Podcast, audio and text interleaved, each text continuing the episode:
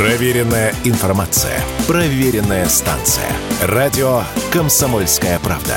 15 лет в эфире. Автоньюз. Совместный проект радио КП. Издательского дома «За рулем».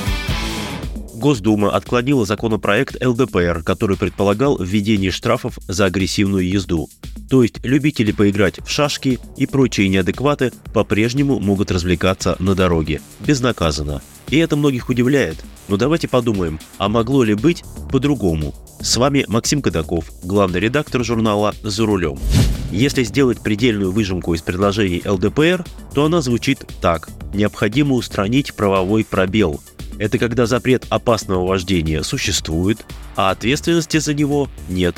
Поэтому нужно штрафовать за умышленное, опасное, в скобочках агрессивное вождение, повлекшее угрозу возникновения аварийной ситуации и угрозу безопасности другим участникам движения. Штраф 5000 рублей, а за повторные нарушения штраф в размере от 5 до 10 тысяч рублей, либо лишение водительских прав на год.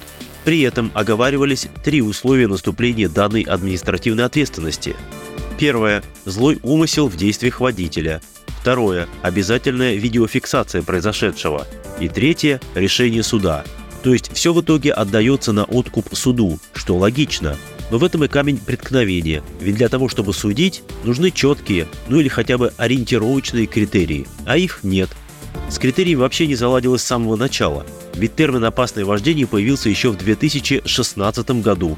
Он получился сложным, размытым, не очень конкретным, потому что требовалось уложить в одну фразу общий смысл понятия «опасного вождения». В те годы безопасностью на дорогах занималась правительственная комиссия под руководством вице-премьера Игоря Шувалова, а в обсуждении принимали участие представители редакции журнала «За рулем». И в какой-то момент нам предложили сформулировать понятие «опасного вождения», и мы написали формулировку, ту, которую теперь знают все, и которая вошла в правила дорожного движения. Однако мы настаивали, что к этой общей, рамочной формулировке требуются более детальные пояснения.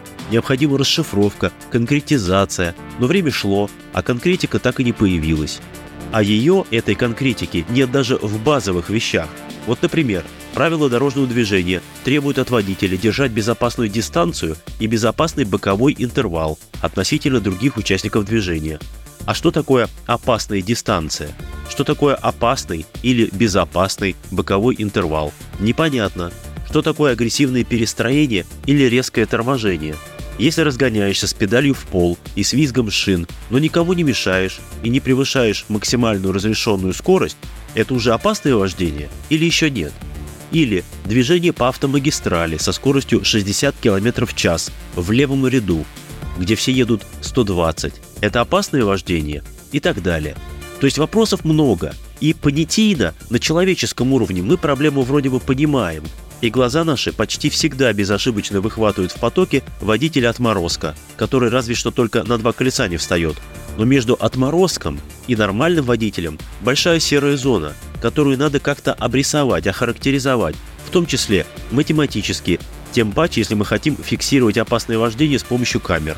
Но математически это сложно поддается описанию. Вот вам простой пример – Сейчас на многих проспектах в городах заузили полосы движения до такой степени, что если ты на легковой машине, а в соседнем ряду грузовик или троллейбус, то боковой интервал реально становится опасным. Начинаешь невольно смещаться в сторону от грузовика, но на следующей полосе тоже машина, и ты не имеешь права создавать с ней опасный боковой интервал. Если научить камеры замерять эти боковые интервалы, то штрафы посыпятся, как из рога изобилия. Именно поэтому аргументы инициаторов проекта не убедили депутатов Государственной Думы. Как говорится в пояснительной записке, поскольку само определение опасного вождения содержит элемент правовой неопределенности, вводить конкретные санкции за эти нарушения нельзя, потому что будет много злоупотреблений. А может быть сейчас просто не время закручивать гайки. Но однажды это время, конечно же, настанет. С вами был Максим Кадаков, главный редактор журнала «За рулем». Будьте осторожны на дорогах. Берегите себя. Автоньюз. Совместный проект радио КП. Издательского дома «За рулем».